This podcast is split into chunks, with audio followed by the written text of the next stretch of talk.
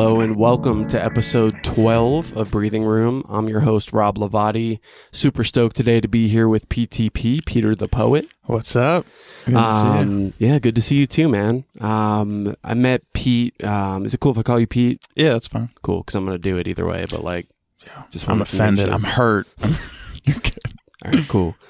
Um, it's probably been about two years since we first met. Mm. Um, I caught you at a show over at Static Age, which Mm. was really cool because it's like a punk venue, Mm-hmm. and you guys brought a hip hop show there. Yeah. and there was a good crowd. I think people were into it. That's the first time that I saw you. Nice. Um, and yeah, I've enjoyed you a lot. I enjoyed you that night, and that's when I first started listening to you. I followed the Bitter tape, Mm. um, and we'll talk about your upcoming tape, Hunger. I want Yes. to talk a little bit about that as much as you feel comfortable. I don't want to like reveal the secret sauce, but No, it's all good. Yeah. I got a sneak preview listen, and I'm super grateful a for that. world for exclusive. exclusive. Mhm. It was great, man. Um, I'm going to save my feedback for Mhm. when we get to it later on, but Cool. thanks for sharing that with me. Of course. Um, I always get the, I always appreciate the opportunity to listen to a tape before it comes out, and it gives me like a special feeling. Mm. yeah. So, um, we're coming to you as always from the Asheville Play Studio in Asheville, North Carolina, West Asheville to be specific, the walkable West, as Spaceman called it. Mm. Um, production being run by Matt Dunn, AV Live. Um, as always, he does such a great job with our show. Um, check out his website if you ever have an interest in live production of your event. Um, Matt is really great at producing live events and he'll get multicam going on and produce it live. And with audio, produce your event. I've seen him do concerts, comedy shows, church events. Um, you, you name it really podcasts like this Mm. um, commercials matt gets involved in a lot of different stuff music Nice. videos so um, if you have the need to display something live whether it's on facebook youtube um, igtv hit up matt avlive.co um, yeah, shameless plug. Just wanted to throw that out there. I don't think I give Matt enough credit Shout for Matt, all the things that Matt does. Yeah. Um, before we get started today, as always, want to do a quick 10 seconds of mindfulness. Um, so we could just close our eyes, get settled in. Um, Philo Reitzel called it the shortest meditation of all time. And Mhm. I guess he's right, but Mm. still fun nonetheless. Yeah, so yeah. let's do it. Let's do it.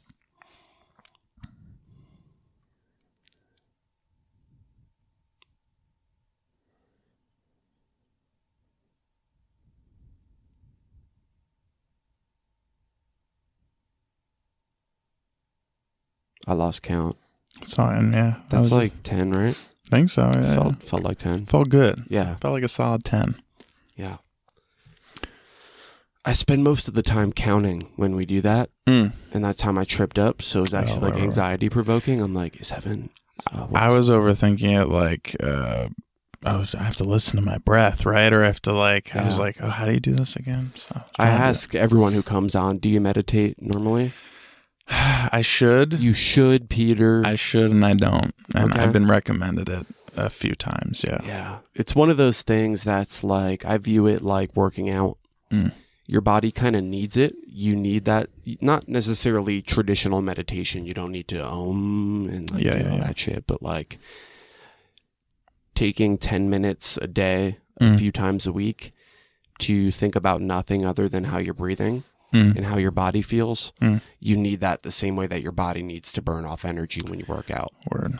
Yeah. So I'm not preaching because I don't do it as much as I should. Mm.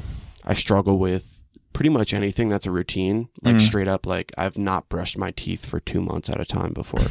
I'm not Mm. proud of that. It's pretty gross. Really? Okay. I still okay. have all my teeth, nice. but like, yeah, it's like Word. once something falls out of routine for me, it's really hard to keep it up. Word. I- For my pro not problem with it, but the my overthought of it, my cynicism around it is that I feel uh like uh, my mind is always racing Yeah. or not racing, but like there's stuff going through it and you get the lens of like I'm sitting in silence meditating and then I'm thinking about myself sitting in silence meditating when the point of it is to erase hopefully erase some sort of narrative in your head of what's going Sure. on. So if I was trying to do it for 5 minutes I'd be like how long has it been? Oh, I'm still doing this. Oh, is it doing what I wanted to? Wait, now I'm thinking about it. Is I'm thinking about it not doing it what I Yeah. wanted to, and then, and on and on. So It's so easy to overthink it when you Yeah. first start out. yeah, Um, and it's like it's one of those things that only gets easier when it when you make it a routine. Hmm. Like after meditating for a month, that goes away. Mm. But if you stop for a couple weeks, it will come right back. Word. So that's that's really the only way it's gotten better for me is just by making it part of my doing routine, it, yeah, yeah. doing it the same time every day or before the same activity. Mhm. Like before I eat dinner, I'm gonna meditate, or like Mhm. before I jerk, I'm before I like. uh, uh, You're good. okay, yeah.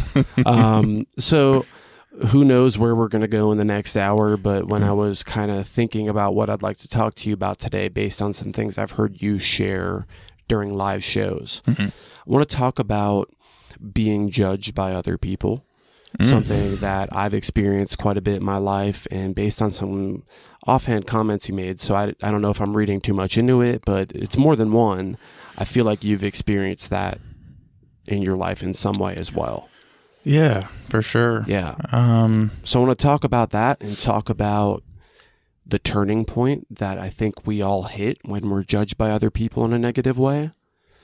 Um, which for me, it really weighed heavily on me for a long time. Mm.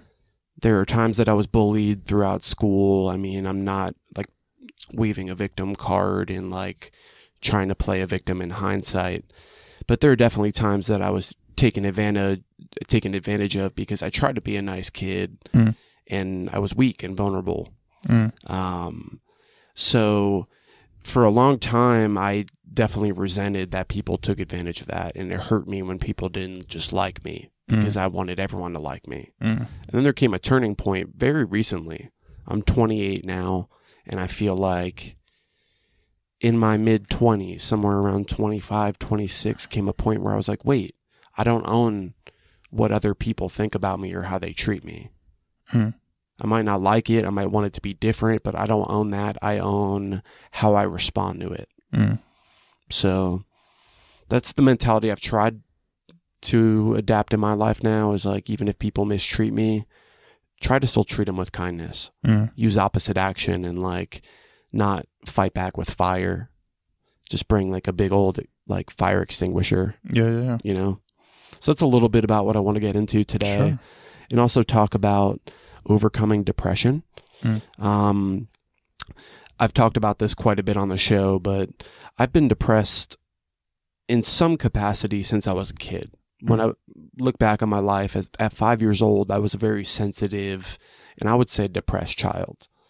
I don't think it impacted me then the way that it's impacted me later in my life, but depression's always been in the mix, you know? Um, I feel really good right now. I feel like I'm at a good place with my depression where I understand it. I know it's around the corner at any point. Um, I can wake up tomorrow and it could be day one of a six month depression. Mm. Um, but I've found some things that are really helpful for getting me to a point where I feel okay and I feel like I can manage on the day to day. And even if the, the depression is there, some things that fight back. Mm. So that's a little bit about what I want to get into today. But first, I want to talk about the thing that's like hot off the press. Mm. I want you to just give me a little overview of hunger.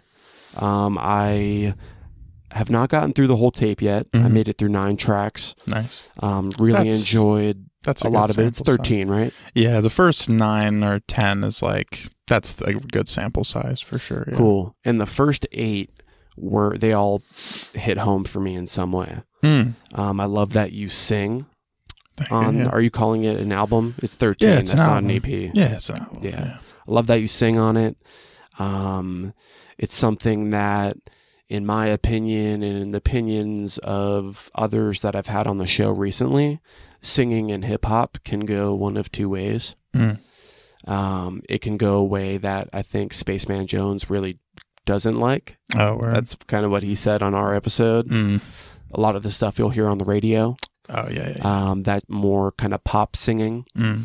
And then there's what you do, which is singing to add melody to your songs Mm. and singing to convey emotion. Mm. Yeah. That's how I interpret it. yeah, for sure.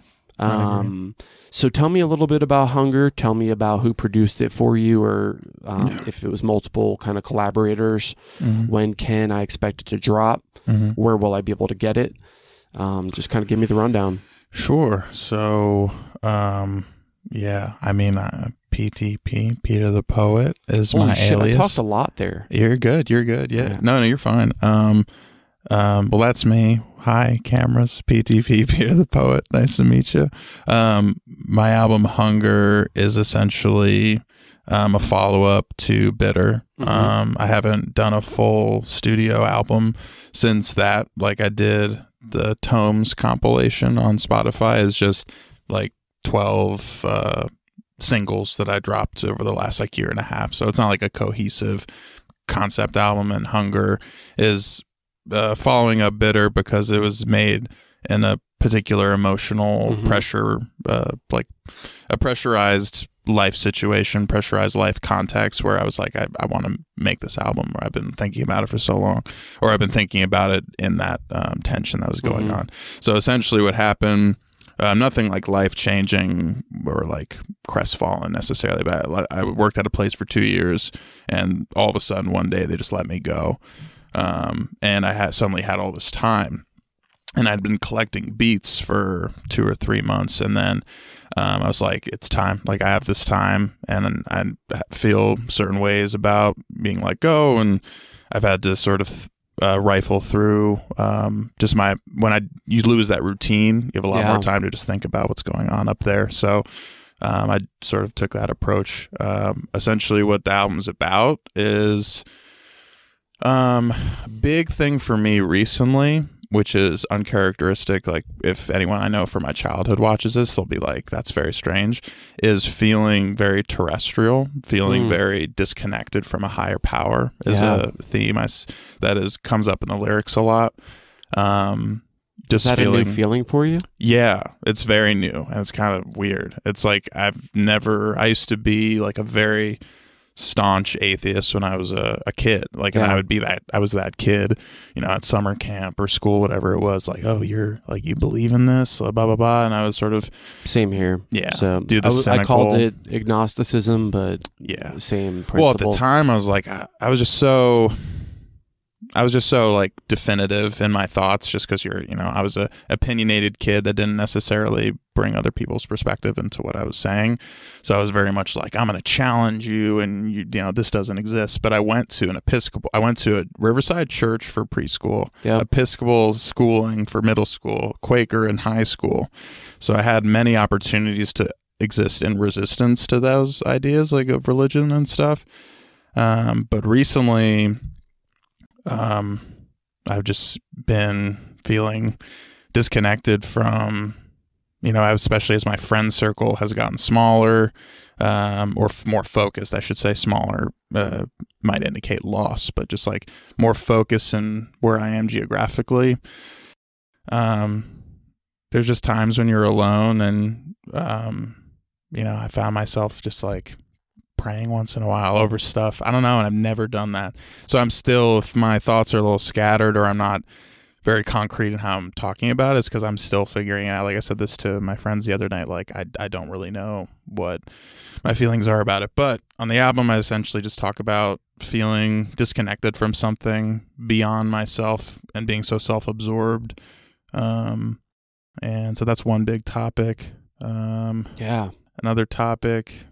I'm trying to think. Hunger. The the name hunger just comes from the feelings of like longing or like yearning or just wanting to figure it out, wanting to be more successful than my adversaries. Be or it's there's Who are your adversaries?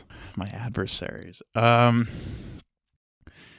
Because that's a word. That's, that's, a like word. Yeah, my opponents. small, and well, and then on one it's of the like last. someone's trying to sink your battleship. Yeah. Well, on the last song, I say, uh, sick of basing my growth off the death of my opponents. So there's a growth that through the project, but generally I'm very uh, adversarial with the ghost, whatever the ghost, your demons, like that that shade of what you're fighting against, whatever it is, or it's people in your environment that you judge or you, you see as like going against your best interest. And I don't know, my adversaries are just people that I feel are diluting what I care about or what I'm passionate about. They're filling space, they're making noise, they're not aware of themselves, they're not aware of what they offer and how it might be not what I don't know. Essentially, to put it in very blunt terms, I think a lot of shit is whack. it would be the most frank way to say it. I think a lot of shit is whack, and a lot of people aren't aware of themselves. So there's a lot of adversarial lyrics on the album that essentially are a bit dismissive. I, you know, I, I want to be. I use on bitter, for example, and other projects. I, I was a little more music saved my life, and music and to you Right. is saving your life, and that's great. Um, but as I've gotten older and I've been fucked over by people that are competing with me, I've been a little bit more cynical. But I haven't been like wronged by anyone necessarily, but I've had experiences uh, since then that just make me a little more bitter, pun intended, and a little Yeah. more hungry, pun intended, to Yeah. rise above that. Um, and Yeah. a little more poetic. I just wanted to say pun intended, but yeah, a little more poetic, a little more Peter, A you little know, more pun intended. the a little more, a more little more the, the, a little more. Um, yeah. So I guess I don't know. For hunger, what is about? What it is it? What is it? It's yearning. It's wanting more in even a carnal sense, a possession sense, a you know, a, a disconnection sense, a, and then every t- every through line of my albums is working through my emotions and what's going on. So cool. Well, at first listen, I really enjoyed it. Standout track to me, I think I even hit you up on Instagram last night. It was uh, track three "Need." need yeah. You have all the homies on it. Yeah, It's, shouts uh, out SK the novelist, shouts out Musashi Zero. Um, they're like my best friends in uh, this North Carolina hip hop stuff, and they feature on that track. Yeah, Ah, and they're both standouts to me in the way that you are. And before we started recording, when you and I were talking, I, I was going to say something, and I was like, oh, I'm going to save that for the show. Mhm. Um, much like Zero, you you have, I think, the most important thing in hip hop, which is a voice. Mm. To me, I mean, there are things that are important. You have to have a flow, be lyrical, be dynamic. Being able to sing helps. Mm. Being a musician helps. Mm. Um, being a producer helps. There's all this stuff that makes you a good rapper, so to speak. Mm. But I think the most important thing to people is what do you sound like? Mm. And it, you, I had the same experience as I did with Zero. When I first heard you live, I hadn't heard any of your stuff. Yeah, yeah. I heard your voice and I'm like, damn, he's got a cool voice. I want to hear more of that. Word. I, that means a lot because that's I, step one. So. I'm listening at that point. Mhm. And then from there, I'm listening to what you're saying and I'm listening to your beats and I'm listening to everything and I'm going, yeah, this is holistic as fuck. Like you Mm. have the whole concept together. Thank you, man. I Um, appreciate that. It's it's guys like you that make me really hopeful for the Asheville hip hop scene. There's like felt like a small handful, but I feel like it's starting to run over a little bit Mm. of guys that stand out and gals Yeah. that stand out in the hip hop and R and B and neo soul Mm. scene in Asheville. Yeah. Yeah. Um, Indigo De Souza, Yeah. she has a project called Icky Bricket, Mm. And the Icky Brickets. Yeah. Yeah. um, and they are kind of like that neo soul, even hip hop feel. They're Mhm. killer, man. Yeah. Yeah. Almost like an Erykah Badu feel. I feel. saw her perform. Saw her at the Mothlight Yeah, I saw her perform at a basement Nice. in East Asheville or, or something. with Icky like- Brickets. No, it was just Oh. solo at the time, but uh, they've I think they've caught a lot of momentum since. which She's cool. one where it's like I have no doubt that like when I watch her, it's like oh she's a star. Like Mm. At some point in her life, Yeah, yeah, yeah. she's on her way. yeah. I hope it's with her current project because I think they're great, Mm, but she's well on her way. mm, And I think that about you as well. The thing that my sister said to me today when I was listening to you in the car on the way here, Mm. um, she was like, "Oh, this is who's on the podcast tonight." I'm like, "Yep, yeah, Peter the Poet, PTP." Mm, and she was like, "This was for the Dead Man Freestyle Track Eight on Mhm. Hunger." she's like, yeah, if you just played this for me, I wouldn't have known that it wasn't just like not a famous song already. Oh, we're thank you. So- I appreciate. it. Don't look at her. So, Yeah, so and I agreed because it's like that it's a really cohesive track on a conceptual album and as a hip hop fan, I like concept albums. Mhm. I like when I can listen to a full I haven't gotten through all 13 on Hunger yet, but Mm. I have the feeling after the first 9 that it's cohesive, it's conceptual. I want to listen to the whole thing. Word. I appreciate So, that. yeah, Yeah. man. I mean, there's like eight, seven or eight beats by the same producer. All guys I don't know, unfortunately. Like Okay. just like YouTube, I found them. Um, but it's like eight or by the same guy, so it has sort of like a sonic uh, continuity. Yeah. And then there's uh, excuse me, um, two other producers. I think one is a guy like Batman did most of them. I'm revealing my stash now. I've, Yep. I I kept it so close to my vest, but even when I was like playing beats for SK and then Zero, because I was like, I don't want. That. Aux I don't only. Yeah, I don't know. I, I it's a weird little defensive thing, but okay. um, you got to be protective. yeah, I don't know. Um, because one time he and another uh, SK and a dude in the scene rapped on the same beat because they like like the same guy. So I was like, oh, I don't want that happening. So Yeah. um, but yeah, so three producers. Um, and yeah, I tried to keep it thematically similar and sonically have it make sense. So I'm glad. It means a lot that that's what you felt. Yeah. Yeah. It felt um, a lot like Zero's tape. Self hate is a viable Mm. Yeah, currency. man. He The continuity that I feel listening to that, I felt in Hunger. builds a world like he he's one of my favorites in town because of that um like he can take a five song a three song and build like a mini like uh like you know those like cardboard sets yeah. your grandma built and it's Yeah. like there's all these layers to it and it, you build each sort of like layer and they're all distanced differently but when you look at it from the front it's all the same Yep. worlds like that's how i feel about his tracks like um so it's it's i've surrounded myself and i'm influenced by and i collaborate with people that inspire me to that level so i i try to execute something similar um here just but based on my formula that i did with like bitter for example so Yeah. yeah yeah And you have a good crew around you. You really do. I mean, very fortunate I yeah. think about guys even like Mike Live and Ziggs yeah and guys Oh, who man, I for- yeah, that's who can You all of them, just spit. dude. I mean, they came by the house. Um, Yeah?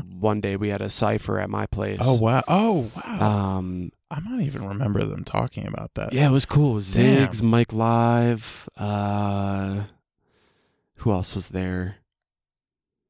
I'm drawing a blank, but there were a couple Yeah. others there, and we I- all rapped at the house. nice. just, like, Mike played. Live is like Mike Live's my OG in town, definitely. He puts Um, on maybe the best performance out of anyone I've seen in town. He had this Ziggs- dope mask. that Ziggs was is the best dark. rapper in Asheville that doesn't record.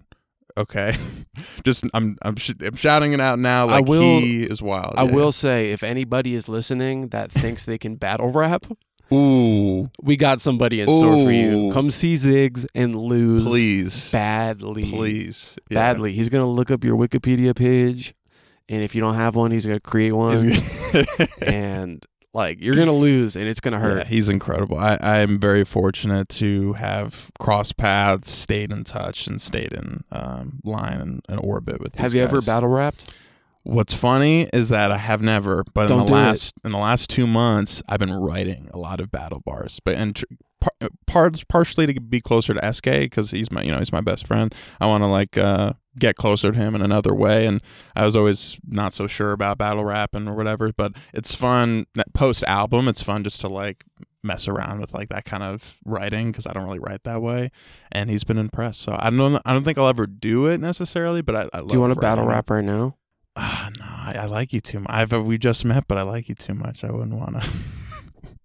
I don't know. I, I don't. You know. I'm going to spit some angry bars about you. you can. I just don't want to get toxic on a public platform. I might say some.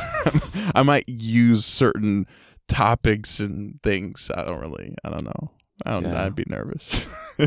I I just really want to talk shit, it's that's the point of it. Yeah, yeah, yeah. but I would never do it in a real setting. So I watched a video. Mhm. I will not name drop. I'm not trying to publicly shame anybody. Okay, okay, okay. Um, SK the novelist was involved. Uh, I won't say no more. Oh, I think I know what you're talking. And Was that I- the legendary one? Not legendary one. I don't know. Okay. I know it was a battle rap, Uh-huh. and I know it left me feeling very bad for somebody, Mm. and left me feeling like, wow, I never won a battle rap. I might never get on a stage again because of the trauma that this video created for me. It's.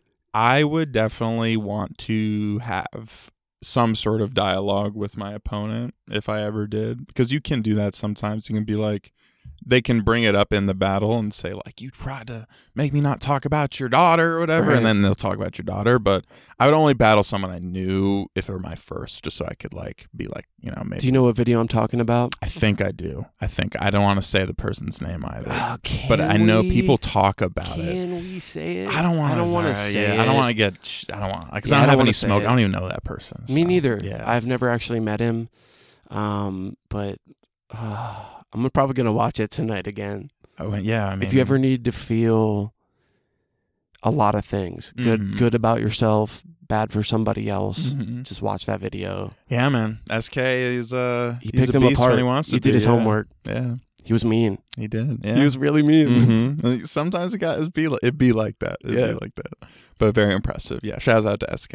Shout out to SK. Um, he's going to be on on the 22nd. I Yeah, think is the date that we nailed down. Oh, nice. I'm oh, excited to this talk to him. Not this weekend. okay. Um, he just got back from New Zealand. Yeah, yeah, yeah. Um, and I'm excited to kind of talk to him about that and Mhm. see what that trip was like for him. Mhm. And um, I won't say anything more about that. We'll s Mhm. we'll save that for Yeah, his episode. But yeah. um, man, I'm holding a lot back. I'm Sorry, like I just- I did- suspense. yeah, yeah, yeah, yeah. Um, I really wanted to talk about that video more, but let's move on. Talk about it with him. I'm sure he'll do the expose on Yeah. it. Yeah, yeah. Uh, That's a good idea. Mhm. So I have a word for you, and I want to see what it brings up. Um, because I definitely have some stuff that comes up for me. But failure. Mm. What does that feel like to you? And what has been the biggest failure in your life? I'm just coming in with the fucking wrecking ball. I'm. Re- I love it. I'm ready. I'm ready, dude. I love it. Um, I know and ask these questions, so uh, I don't do therapy either. So there's there's aspects of it. So tell me, Peter. Yeah. Failure.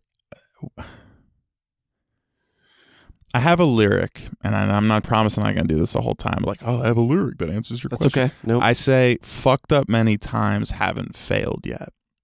And that to me, there's not a time where I feel like I really failed at something I tried to do or like I like a that sounds kind of weird. Like I failed, of course, but there there's nothing when I think about it. Like I fucked up so many times. I've done things I wasn't supposed to do.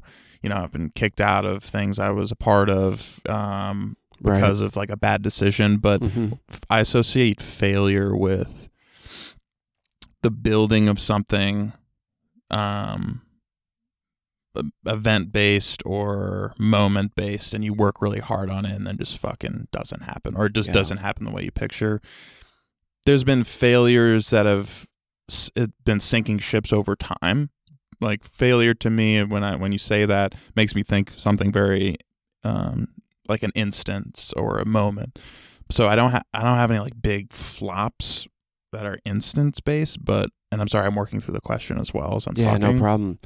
Um, I, the, I, my mind goes somewhere. Yeah, where do you you're go? Gonna, Sorry, you're gonna have to help me out on names and time frames. But I got off of social media for a while, Mhm. so there's like a six month time frame that's pretty much blank for me. mm. But you were in the process of creating a platform.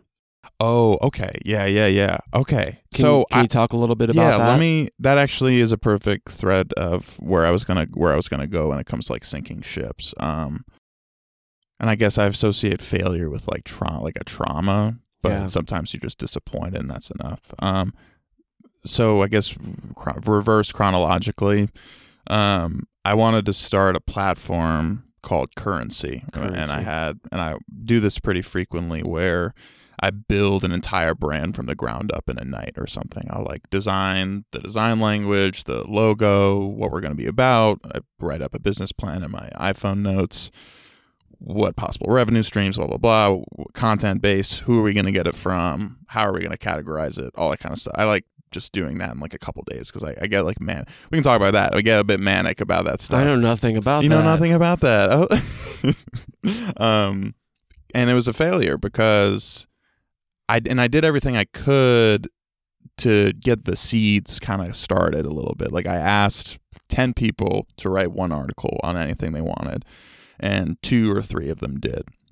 And then when I was like, "Oh, could could you, you know, if you want to write again, you can. That'd be sick."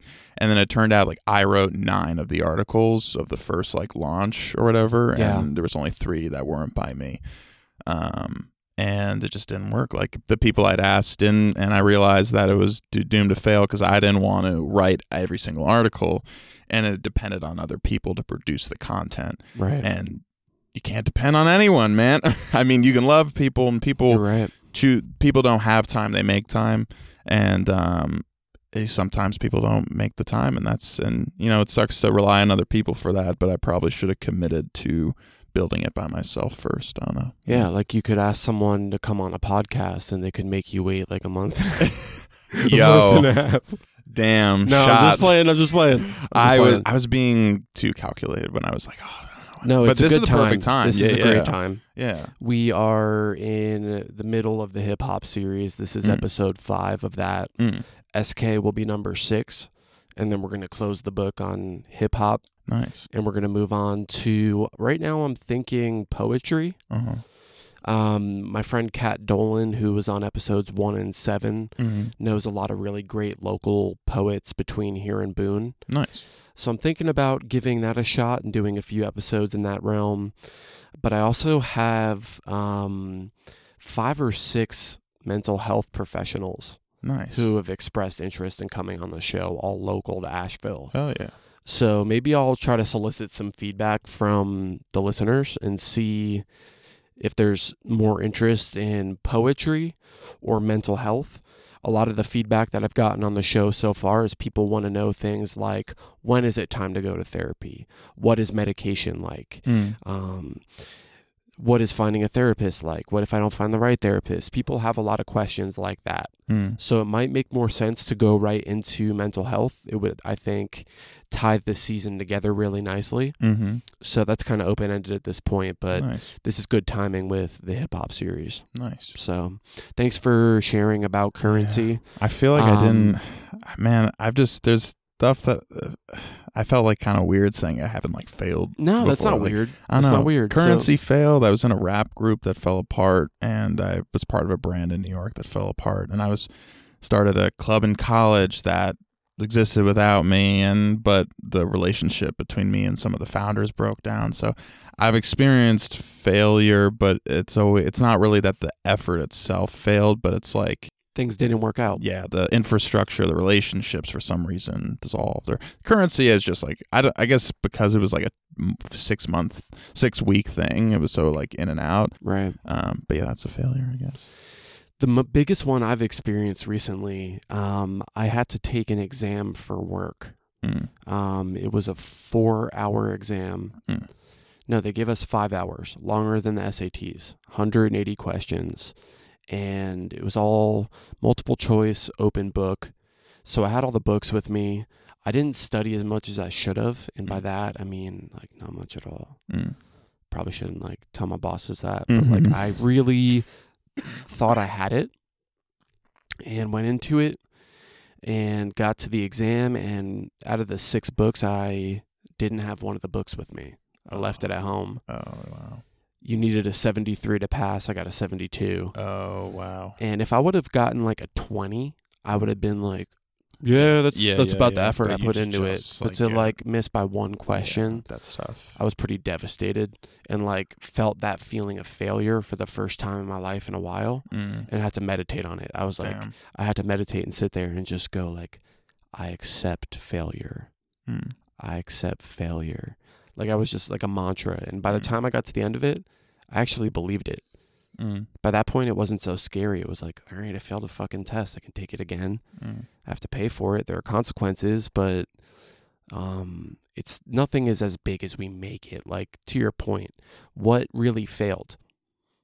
I didn't pass the exam. I can take it again. Yeah, well, because that's an and that would be something I would characterize like because it's an instance. It's like a pressurized like true or false. Like did I did I do it or did I not do it? It said Yeah. exam status failed. Yeah, Like, that feels like a that's, failure to That's me. harsh. Yeah, and like both both art and like I don't know, like even events like the fact that anyone came, you could see as this. I I say to people, I grind up the silver lining and snort it until it's gone because Yeah. like uh, as that sounds kind of like uh, grotesque, but like there's always That silver lining, that shit will get you. it gets you far, man. I don't know, it gets you it gets me there. But like I don't know, there's always some sort of win you can see in a failure, especially in art. Um, but sometimes what hurts most is just the losing of something behind the scenes. So I have a friend, a very dear friend, who um, until recently owned a company and once a year put on a music festival. Mm. Um, again, I won't name drop. I'm not. I won't. I think as a general rule, I won't say anyone's name on the show unless I'm Shout out, shouting Yeah, them out or. I get their permission 1st Mhm. But um, over the summer, had a festival outside. Rain didn't I cooperate think I know what you're talking about. Yeah. and really sad that they they had to cancel. I mean, they had thousands and thousands of dollars of music gear outside in a like what was like torrential downpour and vendors that were getting their tents ruined and they had to make the call to cancel it and she's often referred to it as a failure to me Mm. and I try to challenge her because I'm like, wait a minute. You had like 50 people that were working that day and another 75 that came out to perform and another 100 that came out to vend. And the only thing that didn't happen is the sun didn't come out. Mm. It sucks. Money was lost, Yeah. but it's not your fault and it doesn't speak to the work you put into it. Mm. That's so it's hard to call that a failure in my book. Yeah. Yeah. So, shout out to you if you see this. Yeah. Shout out. You're not a failure. You're a beautiful butterfly. Mm. I don't know why I picked butterfly. Butterflies are cool. Classic. It's a classic. Yeah. Yeah, yeah. So my notes froze here. So I'm gonna go ahead and unlock my phone very like nonchalantly, so no one's even gonna notice. Watch. No, wait, it didn't work. There we go. Work now. I didn't see anything. Yeah. No, yeah, it was just uh. It's like Westworld. I just like didn't. I saw yeah, nothing we'll, at uh, all. Yeah. we'll cut. We'll cut that out. Um, so let's get to the topic at hand. We have about like 25 minutes left that we can play Mm. around with. Okay. Um, I want to talk about judgment, times that we've been judged in our lives, what that's felt like, how we've grown from it, and how we view it now. Mm. I'll let you start. I'm really curious to hear because there's a particular thing you said at your show at the Mothlight that resonated with me. If you're interested, I'll bring You can share it. You can jog my Yeah. memory if you. Yeah. Um, it was in the middle of one of your songs. You lifted your shirt and Mm. made a comment about having man boobs Yeah. Yeah. Yeah. Yeah. And how you used to get made fun of for it. Yeah.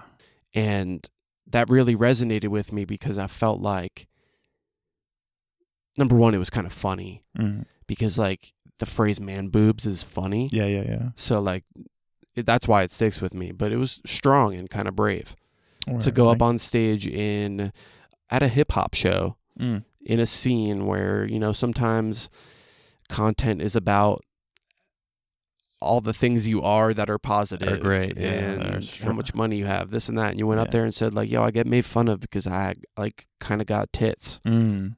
Yeah. and i thought that was really brave Thank you. Yeah. I mean, that's if I were to I kind of swallow a lot of uh, the stuff that I used to experience because it just it doesn't happen anymore as an adult. Um, but I the insecurity remains, and the insecurity is an echo. Uh, the insecurity is an echo from that bullying. Um, I mean, essentially, you know, I'm a heavier set guy. I'm wearing an XL Carhartt. You know, that's what Mhm. that's the shirt that fits me. I own like shout that. out to carhartt Shout out to sponsors Carhartt. Spon- yo, today. sponsor the show. Sorry, no that's not true Uh, we have a real sponsor which is riverbend cbd i Ah. better fix that Sorry. Um, and um, so I have like ten shirts that fit me because I know they fit me. Yeah. And So there's always a, a sort of self-conscious aspect of how I view my my body, but essentially why that was was for years and years as a kid, um, man, the man boobs for whatever reason were just the object of people's fascination when it came to teasing me about my appearance. Um, yeah.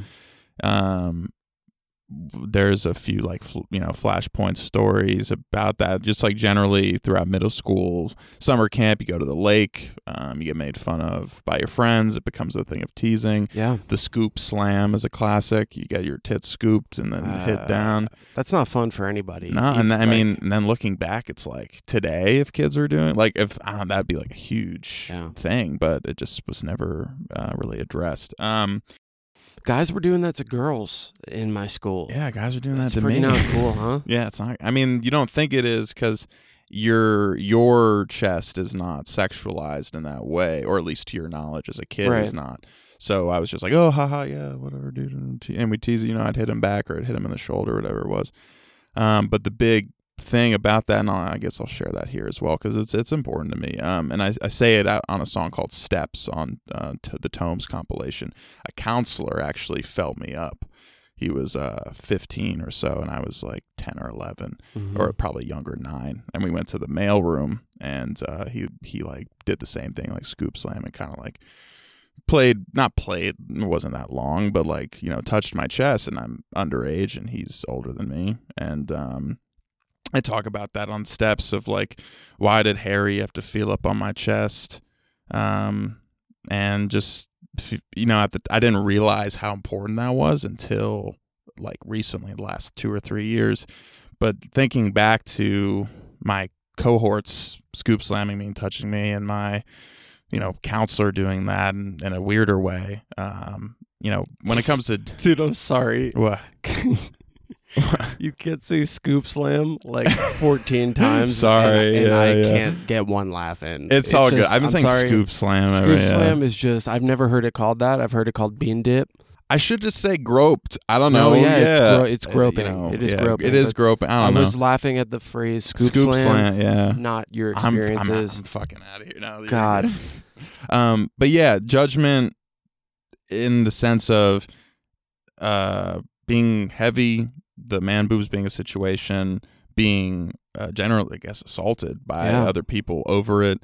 So it, it's judgment is wrapped up. That's a more serious point of judgment. And then there's judgment for being a white rapper. You know, that's always a thing. And not sure. less so now, but when I was a kid, you know, I've been rapping since, um, and not to jump from like a dark, traumatic story to like something a little lighter, but like, no, that's good. Let's do um, it. Yeah, yeah. Sorry about that. Um, um, being a rapper when you're, you know, I've been rapping for 10, 10 plus years. I've yeah. been freestyling for fun since sixth grade. Everyone has their story, whatever. But I, I did it for like comedy. Pur- I would rap in like an Arnold Schwarzenegger accent at first. But when it stopped being funny is when people started judging me. Because at first it was like clown stuff, like you know, you do something to make someone laugh, n- less so to impress them creatively. And then when I started taking it seriously, is when people were kind of like, "Really, like, what are you doing?" Um, Yeah. And that Yeah. stopped sometime late college, but from you know ninth grade because I sucked for a long time too, which didn't help. But from ninth grade to sophomore year of college, just like making album after album after album, being trash, and me not being aware, me just being like, I want to do this, and like doing it over and over, and people are like laughing at you and calling you PTP or your alias uh, in a in a sort of demeaning way. They're like, oh yeah, PTP. Some Mm. kid stole my name and was Jacob the Jew or something, and we battled, and but it was all to mock me essentially. So the two biggest things I associate when it comes to judgment or mockery have been definitely like my weight and what I care about most, which is my profession or Yeah. my creative time. So Yeah. sorry to No, I ramble. really appreciate you sharing all that, man. That's some heavy stuff. And I think you touched on a lot that we all deal with in some way. Everyone is self conscious about something. Mm. You're very open about what you're self conscious about. So am I. I've been bald in Mm. some capacity since I was 19. So being around my peers who were very like not bald, Mm. and I'm like, man, this sucks. Yeah, Like yeah. everyone thought I was like 30 when I was 20. Mhm. So I was always self conscious about that. I'm a very hairy man, Mhm. very hairy European man. Mhm. Um, and it got to the point where like I got laser hair removal because I Mm. was so concerned Wow. Based on some of the things that people were saying to me about my appearance. my mom asked me to send a picture. Well, my mom, it was, she was well meaning, but um, I sent a picture of my chest to my family because they, and they, because they were wanting to send it to their uh, plastic surgeon friend just to like get Mhm. an idea of like, was it worth it? Was like, How did that feel? well, my dad accidentally forwarded it to another like reply chain Oh God. that wasn't them. Uh, so that didn't feel great. But um, I was I was curious myself at the time too. But it almost made me realize like, wow, am I really like thinking about getting like lipo on my tits? Like I, I say that in a funny way, you, right. But like, you know what? Um, and then I realized, you know, it's just kind of this is how I look. I mean, it's genetic. Like my I have the same body that my dad does, just maybe with like a little more, a little more contour, just because I work out a little bit. Right. But shouts out, pops, you look great. It's fine. Um, yeah. So I, but I still check my stomach in the mirror, and I still, and I wish it wasn't like that. Part of it is media obsession with looking good, and that translates or that you know prints onto you. Part of it is just remembering people saying I was a certain way and then not wanting to be that, but also accepting that that's just how it is. Yeah. Yeah. I've kind of accepted it. I've stopped shaving my yeah. Hair is cool, man. Yeah. I don't even want to call it chest hair because on me it's kind of like my front hair. Mm. Like well, everyone thinks just- it's like fucking like Austin Powers, Zohan, like Afro stuff, but it's just like no, it's I just like I looks got a lot yeah. of hair on my body. Yeah, body hair looks sick, dude. I don't know. You Be know, proud. if if it's gonna be cool and a movement for women, which I have no beef with, Mm. to grow their leg hair and their armpit hair, I think more power. Mm. Honestly, I Yeah. think why the hell not? And anyone who thinks it's gross, it's not your fucking body. Yeah, yeah, yeah. And like, why why is it gross? Why is there a double standard there? Mm. Why do you get to have hairy, stinky armpits and like yeah, yeah. hair on your fucking feet? I think Like, whatever you men do, are hobbits. Yeah, whatever Why do we want. get to look like that, but then women are expected to be hairless? Yeah. Whatever you want and can pull off confidently and makes you comfortable. I think people are their most people I respect people the most when they're most comfortable. And Me so too. so like all that like all the body hair politics all that stuff like if you're if you are rocking it and you're like this is what i want to do i love you for it because it's Yeah. like that's that's perfect like the way you manifest yourself the most comfortably is always going to be what i love and i hope other people learn Yeah. to or are in the process of learning that yeah So if you're watching, listening, you're beautiful unless you're ugly, and then you're probably still beautiful on the inside. um, uh, don't spend ten thousand dollars to get your jawline adjusted Mm. or your beard f- fullened or your maybe get your like Nazi tattoo removed. That's a bad look. yeah yeah But things that you don't have control over, keep it that way. mm. Mm. I don't have control over this, so if you don't like it, well, neither do I. But it's Mm. my body, so like, Mm.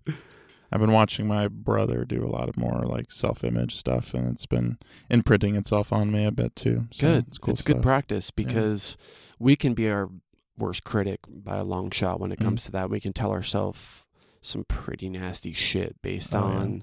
Things that we've heard from other people or things that we've heard in the media or seen on TV. Mm. Like I remember growing up, um, I was watching some like reality show on MTV. Um, it's Real World, I think, Mm. and um, the girl went on a date and she came back and she was like, "Oh my god, the worst thing happened. You're not gonna believe it." And the other girl goes, "What? He had back hair?"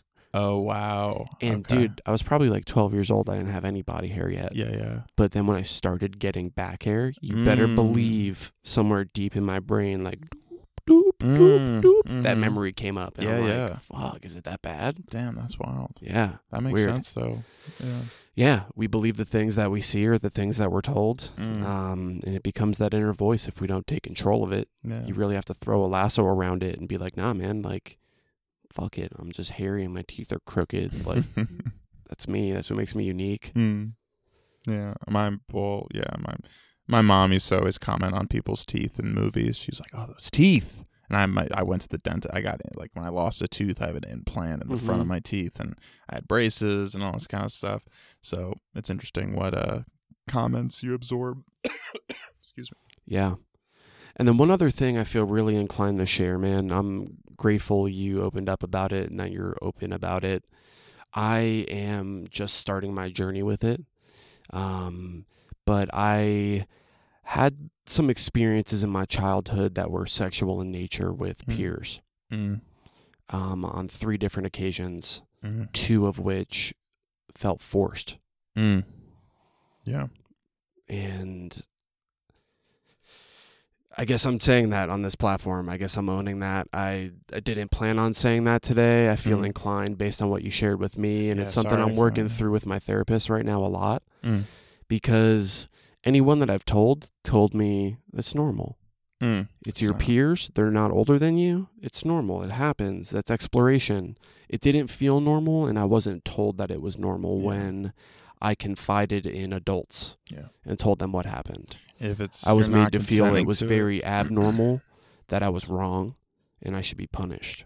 Mm, So that's a, a situation that is definitely traumatic in nature that's stuck with me, and I've had to work through in a lot of different ways. But that happens to too fucking many people. yeah, man. Seriously, man. Too I many s- people have to go through that in far worse ways than I experienced. Mhm.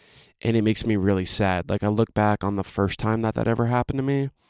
It was a kid that was my age, man. Mm, We were eight years old, mm, and he pretty much forced me to take my pants off. mm, What eight year old knows that unless that's happened to them? mm. And that's how I've started to view that situation. And it makes me really ill, man. Yeah. That, Hurt people, hurt people. yeah, Mm. exactly. Here's a kid who's eight years old and already has the potential to hurt someone for a lifetime because he's been hurt that badly. Yeah. Sad. Yeah.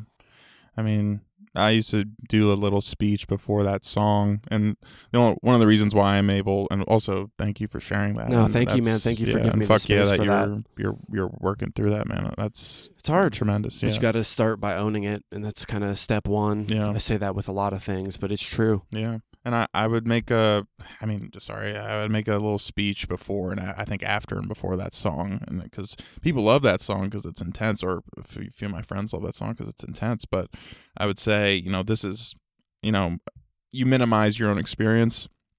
I'm not defined by it, but it happened and it's fucked. And it probably, you never know the echoes in which it affects your sexuality or the way Right. you view intimacy and things. Um, but I always said, like, you know, this is just something that happened to me. It was brief. It wasn't, you know, I wasn't, you know, raped essentially or, Right. you know, whatever. There's no spectrum of which one is worse than the other necessarily. You know, I want to respect everyone that's experienced something like that. Um, but whether it's the kids touching me or the counselor touching me, um, it all matters. And what the hell was I saying? Oh, I was saying like, you know, there's people that go to their their family and their uncle. You hear all the stories about the creepy uncle. Where does that stereotype come from? Probably because millions of people experience that. So Do you Part have a of me- creepy uncle? I don't. I don't. Thankfully, yeah. We have a creepy you uncle. You guys have a creepy uncle, Are you on the same page as me? or is it not creepy? All right. Maybe maybe he's just creepy to me. Well, I have a creepy um cousin. Yes, and they never did anything to me, but you get that vibe of like, uh, what I just did was so mean.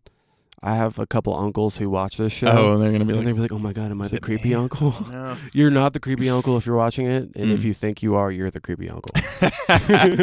if you think for a second, am I the? Yep, yep, yep, yep, yep. yep. yeah, yeah, You're the creepy damn. uncle. Um, Um, thanks for letting me share that, man. Feels course, great yeah, to thank you. have the space for that. And I will say to anybody who's watching or listening this to this episode, if that story resonates with you in any way, drop us a line on the website breathingroomshow.com Mm. um, on the contact page. So that's breathingroomshow.com slash contact. You can keep it anonymous or submit your name. I'd love to hear from you and hear your similar stories. I've had a few people reach out to me and tell me about their experiences with losing loved ones to suicide, Mm. which has been really empowering, man. I feel like that's the intent of this show to me is I want to give people the space to share that stuff, whether Mhm. it's my guests or my listeners. Um, so if that connects with you in any way, you've had an experience that you want to open up about, feel free to drop us a line. Um, always here to just read or listen or support in any way that I can. So Oh, yeah. um, we have about 10 minutes left. Damn. Um, time really flies. yeah, it does. Um, thanks for going through that with me. It's always interesting to talk about things that happened to us in our childhood. Like the last thing I'll say about it before we segue, I had an experience in the last year that was really interesting. Mm. Um, I slept with somebody who I knew from my childhood Mm. around the time that that stuff was happening to me. Mm. And immediately after sleeping together, I started crying Wow. and couldn't figure out why. Mm. and then it was like later that night that it all came back kind of flooded back to me and i think always sunny if you ever Mm. watch always sunny in philadelphia Mm-hmm. frank in the therapist episode he's like ah you unzip me Uh. yeah i was like unzipped and it all just came rushing back Mm. and it was weird how my body associated this person who i knew as a child to the shit that happened to me Mm. sexually as a child Yeah. Yeah. weird Mm. the body the brain how they're connected yeah. Very strange and more so than we i think gave credit to Yeah. so uh, fight or flight responses to people commenting or touching my chest have have happened. Yeah, even Mhm. my adulthood. Like I um, I didn't. F- I got really upset with someone I was in a group with because they commented. We were at a, like a played at like a pool party or something. right Um. Yeah, and you never know. It's unzip trigger. Yeah. Whatever. Um. Yeah. It's it's a lot. Uh, thanks for We're all that. sensitive beings, man. And if oh, yeah. you notice something about somebody that stands out, you Mhm. better believe they're self conscious about it. Oh, for sure. So I'm very guilty of judging people based on appearance. Mm. And I'll think some really mean shit. Mm. But you better believe I'm not going to turn around and like say it or act it on that person. Mm. I hear that. I'm I'm Try not very to, much of behavior and and what you say. Yeah. I'm very much of if you act and say uh, or act a certain way or say speak a certain way about things, that's when my nastier my nastier judgmental voice happens. Right. Appearance less so these days. Um, but yeah, I mean, you're always gonna be like if there's like a very distinct feature that's like warped in some way, you're always gonna have that voice in the back of your head saying something about it, or I don't know. Yeah. Yeah. Um, what- I've had a lot of dudes on here with nose rings. We're- It's, we're, we're part of the movement. I guess so. Yeah, yours is looking good. I, Yours is good too. You got the gold. I got the silver. nice, Silver nice. and gold. Yeah, yeah. You're yeah. on the left side. It's I'm on first. the right it's my first piercing. I got Really? April of last year. Yeah. Nice. I got mine November. Not this past year, the year before. Yeah. Mm. Hurt like fucking hell, dude. Yeah, no yeah, one yeah. warned me how bad it hurt. Mm. So this dude puts the clamp on, and I'm like, ow, ow, ow, ow, ow. He's like, dude, it's the clamp, and I'm like, yeah, I, it fucking hurts. Yeah, it feel, it just felt like a lot of pressure. and then he pulls the sure. needle out, and this thing is like, fuck. Mm. Uh, I feel like you could sew a leather jacket with it. Mm. Like it is a gnarly thing, and he just like, "Ah!" like right in my face, dude. And it takes some pressure to break through the cartilage. Mm. So I'm just like tears streaming down my face, and he's like, "All right, now we got to put in the jewelry," Oh, and that yeah, hurt yeah, almost yeah. as bad as the f- the first part. Mm. I would not do it again, and if you're thinking about doing it, don't do it. it hurts, and like I get boogers caught in it a lot. Mm. It's not Oh a good yeah. look. Sometimes you have to dig back when you're hanging out with somebody and like, yo, you got a booger in your. I'm like, ah, sh-. Where, where my my dad always asks me, "How do you blow your nose with that?" I'm like, it "Just you just blow your nose, dude." I don't know. yeah. Um, did you have any more to- uh, topics, or uh, I don't know? I, I don't know, man. Did you? Am I not doing my Oh, job. Pete? No, I'm just gonna awkwardly sit here and look at Oh, you cool, while I pour more Perfect. coffee in my cup. perfect, perfect. You're man, from, time you're from really New York, flew yeah? by, man. Yeah. Um, I'm yeah, I'm from New York, New York City. Yeah, Um, what do you miss about there? How long you been here? I've been here. What's your favorite color? Where do you like to go to eat Thai food? What do you like when you get Thai food? Do you like a mango lassi from Indian restaurants? Have you been to any Ah. good Indian restaurants? Yeah, chai pani. Now you. Oh, okay. I. Um, which one do you want me to answer? All of them in order. in order. Three, two. Um, no. So what did I? What was the first one? I don't know. I was that. Where was Ah, that from? Shit. Yeah, New York. I don't know. I'm New York. For some reason, I'm thinking of. And how long since you uh, moved here? I I came here 2017, um, and I yeah from New York City, and I miss. I don't know. I miss my family. That's pretty much it. I mean, uh, yeah, and I miss late night Chinese food. I miss stuff Mhm. being open past. You know midnight. Wo Hop? What was that? Wo Hop? No. Okay, never mind. That one place in New York. That that one. That the like the one. the one thing in It's in New York, like a right? famous Chinese restaurant. oh no no no. Uh, I'm just kidding. I don't know. Um, you know what? if you insult me like that again on my podcast, see if I invite you back. See if I invite I you. love Give me that T-shirt back. I love you. I'm sorry. Um, that's like people are like, "Oh, you went to Penn State? Do you know my cousin?" And I'm like, there are like fucking eighty thousand students or Yeah, something. yeah, yeah. No, I don't know them. I, we're, I my what was rattling in my head was the overcoming depression topic you mentioned Yeah, earlier, but we're very late wow, on now. No, so, bring yeah. it back, man. We got don't know, yeah. I mean, you can ask we me got- anything. I we got enough time. Let's talk about that. I said we were going to talk about it. Let's keep me to the script. Sure. Yeah. yeah. So talked about it pretty openly on the show and other episodes. Like depression has been an old familiar friend for me. Mm. Been there since I've been a kid in some ways. It's gotten a lot worse as I've gotten older. It's evolved. The monster's gotten scarier, so to speak. Mm. Um, but I feel pretty good right now. I feel manic in some ways, and we could talk about that too, and then we could turn this into a six-hour long episode. Um, I but- feel like when you mentioned that on another episode, I was interested in digging into that. I know we only have a little bit of time. yeah, we could we can quickly touch on both, and then Mhm. I want I want to save time for you to do one piece a cappella. Oh, sure. sure. so first they're because they're related i think we could talk about both so for me I- i've been diagnosed as type 2 bipolar Mm.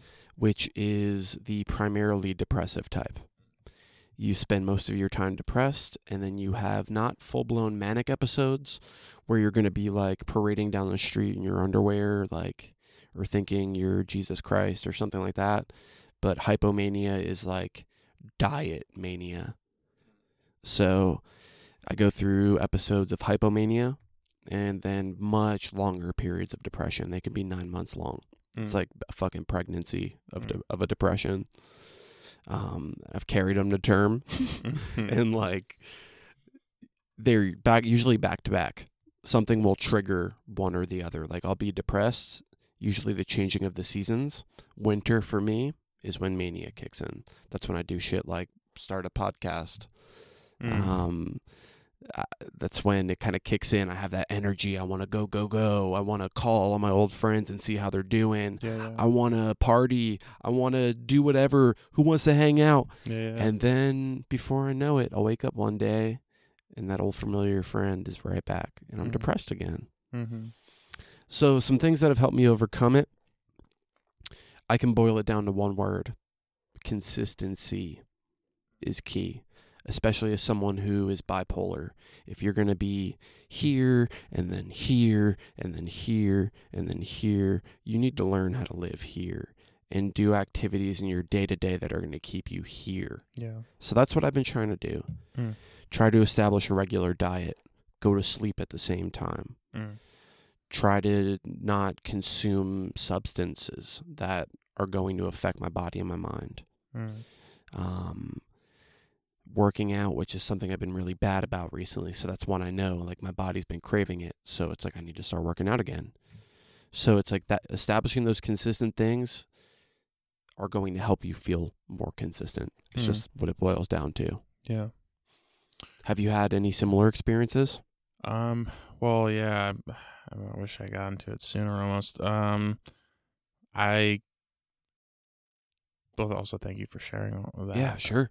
I characterize my mental health. I've only been to therapy a few times. I've never been diagnosed. Uh, I never had more than one or two sessions with, or I had three with one therapist once, Yeah. but not long enough for them to necessarily establish patterns. Or you know, I I got one sort of light diagnosis, but they weren't really they weren't uh, licensed like or fully like a doctor yet. They were like Right. working on it. Um, so they said I was I had you know manic depression, manic depressive tendencies, and um, I'm very affected by. Uh, interjection, if it's okay. oh, of course, yeah, yeah. um, that just for anyone who's listening and picked up on that too, that would essentially mean bipolar. Okay. Um, manic depression is the old school terminology for what they call Okay. bipolar now. okay. So sorry, continue. Word, I guess, and I guess so. I mean, and I have trouble defining myself in one way or the other, like you know, with syndrome or anything like that. Because sometimes I'll just be low grade, just like here, you know. And but I'm very, very triggered by inconvenience. Uh, if there's one thing I could say, like, Mm. man, I hate being inconvenienced, and I characterize my mental health with three sort of things, um, like manic sadness, very like deep uh, existential sadness. Rage is a really big part, and then um, similar to what you mentioned, like this manic obsession with like, man, I want to see everyone, I want to talk to everyone, I want to fix this, or Let's I want this to project. I yeah, exactly currency off the ground. I gotta. exactly yeah or like yeah stuff like that and um uh, i've i don't i don't really have a thing that i've done to address it. I just i work out every day. I do the exact same workout Yep.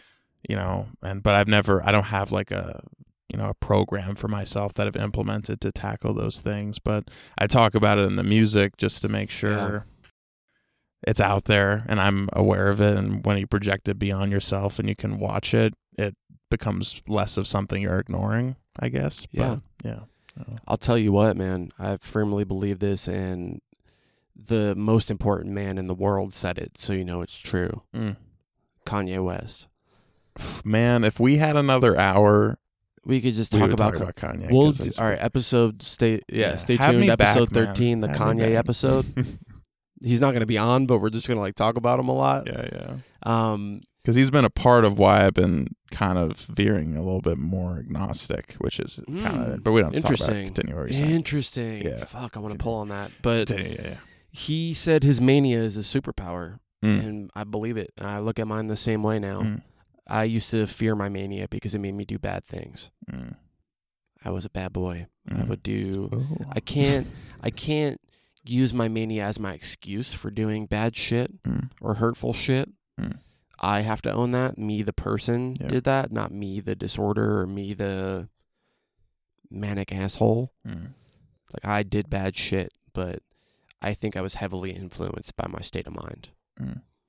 So that's how I've tried to approach it. Is like Cause that, that was still me that did it. I was the vehicle for performing a bad thing. Because, but then, in even flipping it, when you get the manic energy to create or produce or f- do something, like fix something, a problem or whatever it is, you could, you own that too. Because, I don't know, or like, I'm thankful for that spectrum of bipolar, if that's what's going on, that I'm so productive when that happens. And right. That's what. but- That's the superpower. yeah, that's the it. superpower part. Like, you can, If you I- can, if you can harness it, that way and not because the there are times that of it yeah. harnesses me and I'm off doing what, whatever I'm doing, you know, and that's when I'm at the mercy of my diagnosis. Word. Um, but there are times like now where I feel like I can wake up every day, work a full eight hours, come here, record a podcast, go home, spend time with my dog, maybe make some dinner, like call my mom, call my grandma. Mm. And that's manic energy. And it's like I'm putting it into my life in a way that's helping me manage what is usually depression Mm. when I don't want to do any of those things. Mm. That's something I fear every day is like if I'm just going to wake up and all of a sudden work is going to be hard again and I'm not going to want to do this Mm. because I enjoy this a lot, man. Like this is like quickly become something that I look forward to every week. Mm. Um, I lose sleep over it because I care about it Mm. and I just want to make it better and I want to reach people in a way that helps them. Um, so I don't want to be at a place where I don't want to do it because Mm. of feeling depressed. Yeah, yeah. So if mania is going to help me avoid that, cool. I'll bring it Cool. on. Let's do it. And I'll just try to avoid the bad stuff that comes with it. Mm. So yeah, thanks for keeping me honest and on track with the stuff we wanted to talk about. of course. Yeah, yeah. I think we're at a good point where I know you said you wanted to do maybe an acapella. sure. I would love that. Yeah. Um, I'm I'm just gonna let you pick because I'm selfish. Word. I In- mean, I in a lot of ways. I guess I can do one. I was, I was, And I like- had in my head I was gonna do two, but I, I we could do one. two. I, I mean- sure. Uh, if you, if that's cool, if it, that's cool. I don't want to piss Matt off. I. Matt's always pissed off. Look at him, goober. Good smile on that guy. Y'all got good beards and good smiles. I love Aw, it. It's thanks. Good. Yeah, yeah. I don't know. Good beards, good Good smiles. smile. I don't know. I- That's I- gonna be the name of my new podcast. There you go. The Have political- Matt as the your, political your one. B mic. Yeah, yeah. And we just argue like old Jewish women. Perfect. Beef sandwich. Shout out to Bev Shouts Bighead. out Bev Bighead. Um, real quick before the acapella, Mhm. um, want to give a shout out to our sponsor, um, Riverbend CBD.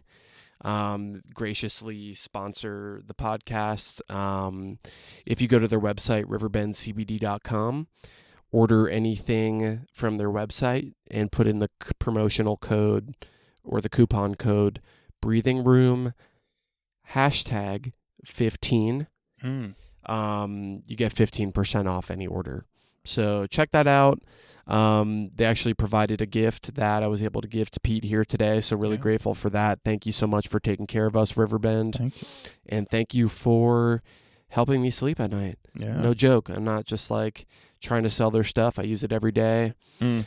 Um, if I can't sleep at night, I go and take a couple droppers. And before Mm. you know it, off in dreamland.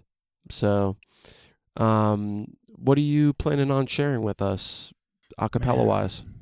I'm assuming it's going to be something off the new tape. Yeah, definitely. Um, I What- always do you would have a want to hear request? stuff off of Bitter. Yeah, I mean, like Um, I would want to hear River or oh, like oh. s- bring back some old shit. But I know you have a new tape coming Aged. out, so Yeah, why yeah. wouldn't you share? Um, I'd like to hear Need, Ooh. and we'll call up Zero on the phone, and I'll I put it on wish, yeah. speakerphone.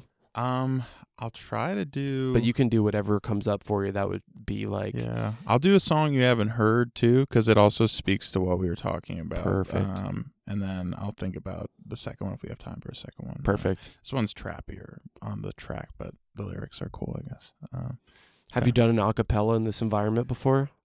I on the radio I did. Okay, one, yeah, yeah. it's similar. Yeah. it can be a little unnerving. I like to, I do acapellas on stage. Too. I don't know, so I'm Yeah. I'm familiar. Feel free to like close your eyes if you have to, Sure, or like yeah. take Uh, off take off your pants if you want. We talked about this. So what, you can't just I said if you want. true If you consent. want. Consent. If you don't want, consent is key, guys. if you don't want, that's totally cool. I appreciate that. I appreciate that. All right, let's get to it. Sure. Um,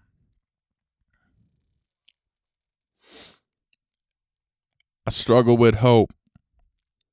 I stand in the rain with no rust in my coat. My pain is so minimal, speck on the globe. Soak it all up like a sponge, though. The venom is sit on the tip of my tongue. I wanna say what Petey feel when he want. Risking a neck and a check, now it's gone. Blood on my palms, scratching my face in a rage. Why did this happen today? Never perspective and easing my stresses. The seat of my records is next to my grave. Fuck all the credit they gave. I am too cowardly, doubting hourly inside to be brave. Boxing out pride in the pain. I'm losing my sight. Am I sane? I wanna be saved. Wish I believed in the Lord more. Praying alone on my forward door. Am I alive when I pour more? Getting wavy with a shore for. Baby, save me, you a saint. It's all gravy. Thinking maybe it's a trade. It's all gravy, my stay. Stitches they rock, stitches they pop in my brain. Run that last part back. Sorry. Now you're good. No need. Um, thinking maybe it's a trade. It's a gravy, my state. Uh, but stitches they pop in my brain. I'll just move on. Sorry, ver- I'll No, do the all right. second verse. Um, prison in my own mind. Devil in the profile. I could never shave the beard. You don't want to see me that clear. Sabotaging with the fear. It's always so hard just to start a move. Incubate, fade away, then PD come back even stronger to start to you. Remember good weed and the ramen nudes. Daddy's credit card and karma loop. Looking forward to Obama news. Squad looking deep, PD keeping a summer crew. Embarrassing days of the ease. Now I don't do what I please. I write it up, mic it up, bleed. A butyrol siphon to breathe. Ruin all types of relief. Sex and addiction, this cigarette, it be a stress. Huh. People, person in the past. Oh, misanthropic rock a vest. So why does get bruised when the slug is thrown? Yes, it is true what the fuck I'm on. So what you gonna do when they come along? Nice. You saved it at the end, man. That was great. Thank you. That was cool, man. Thank you, though. Doing acapella rap is not easy. Yeah. There's a lot. Uh, Zero talked about it a little bit after his episode, where just not having everything that you're used to in the beat makes it really challenging. Yeah, for sure. But I like a lot of the concepts that you brought up there. Hmm. I wish we had another hour to yeah, pick it apart and talk about them. Yeah. Um, some high notes that I took from there were like, I wish I believed in God more. Mm, I've had that thought before too, yeah. where it's like maybe this would be a little bit easier for me Mm, if I had something to believe in, if I really believed in it. yeah. I I envy in a lot of ways people who have strong faith. Yeah. Same. Big Jealous of it. I don't understand it. Yeah. But um yeah, man, thanks for sharing. What was the name of that tune? That was Sinister. Sinister. Track 12. Um, Cool. Yeah. One more or no one more? One more. One more. I want one more. And then, I'm, and then I'll be done. I promise, guys. I'm sorry. No, you're good, I'll man. do Dead Man Freestyle. yes. that All works. Uh, cool. Um, That's the last one I'll listen to on the way over here. cool. So Not, yeah, because I guess it's fresh. Um, I gotta remember it too. It's all it's all newer stuff. Um, word. Sure, you got a voice. What you saying with it? Pete, you bitter man. Why you gotta be dismissive? Cause doubt heavy and I envy the delusions. Y'all get to claim shit and never prove it. I've had to die three times in my movements. Reborn, reject, just fiending for respect. That's true shit. Guess the internet made you free to lie. I fought and clawed my way up just for the sea to rise. Hippie shit say the ego need to demonize, but he don't breathe the need to see the demise. So the ego what made him seem alright. Life, please load to save. I wanna redo mine. Back with the force of a balanced talent on an emu hind. That's a leg if you didn't know. Posting on the reg with my hidden ghosts. Grab my throat, hope choked, only flow when they allow me. Never alone, breathing demons posing all around me. Huh, yeah. I crank the ISO to see him, man, is micro anemic from the spike going deep and slowly bleeding as a press upon the spine. Tap twice if your breath is on the line. Fatigue weakens the belief in mine. All that probably over your head, huh? Read it over when I'm dead. Tell your friends, huh? Shit was legendary. Look what he said. Ooh, man was crazy with the metaphors and schemes. Fucked up to be remembered this way. My only realistic dream, PD Fiend, just to put this mirror in its sheath. The dry paint cracks unfolded canvas as it crease. I wanna go, planted on my knees, meditating in the shade, waiting in the eve. Slowly crumbling into rubble that spread amongst the seeds. Dust picked up, then vanished in the trees. Please. I'm sick of panic and the need to please. I'm tired of the damage and I need release. I'm sick of this vantage that I need to keep. And I'm sipping this antidote and I need to sleep. thanks, Pete. Thanks for sharing that, man. Thanks for having me, man. You I love this. you got a great flow and it's very dynamic. You always switch it up and I always like come on the ride with you. Mm, You got a lot of good flows on both tapes between Bitter and Hunger. thank you, man. Um, that was great. Thanks for sharing and thanks for coming on today. Really glad to finally Yeah. be able to do this with you. yeah, you. man. Thank you for giving me the space to share. And I, I feel I'm overthinking what I said. I wish I could have said more about certain things. That's how my brain works. But Sure. this show, this space, the way you ask questions, the way you share is very special. And I very appreciate it, man. Thanks, man. I do that every episode. I'll go home tonight. I'll probably pull up some of the video and watch it and be like, Mm. man, I wish I would have said this this Yeah. way, or I shouldn't have laughed like that. I Yeah. sound stupid, but it doesn't matter. We had a good conversation Yeah. and I enjoyed having you on a It lot. was a pleasure, man. Thank you. So thanks for joining episode 12 of Breathing Room. Pow, pow, pow. Matt Dunn on the production. AV Live. Yeah, this one and this one and this one and this one and this one and this one and got, this or like on Hot Ones. He's like, tell him what you got going on in your life. I love Hot Ones. Yeah, yeah. Shout What a great show. Shout out. out to them because why not? man. I think I'm done with the outro. Oh. I think that's all I got. Mhm. Don't forget to breathe. We'll see you next time for SK the Novelist. Um, I'm your host, Rob Lavati, and thanks for joining. Signing off.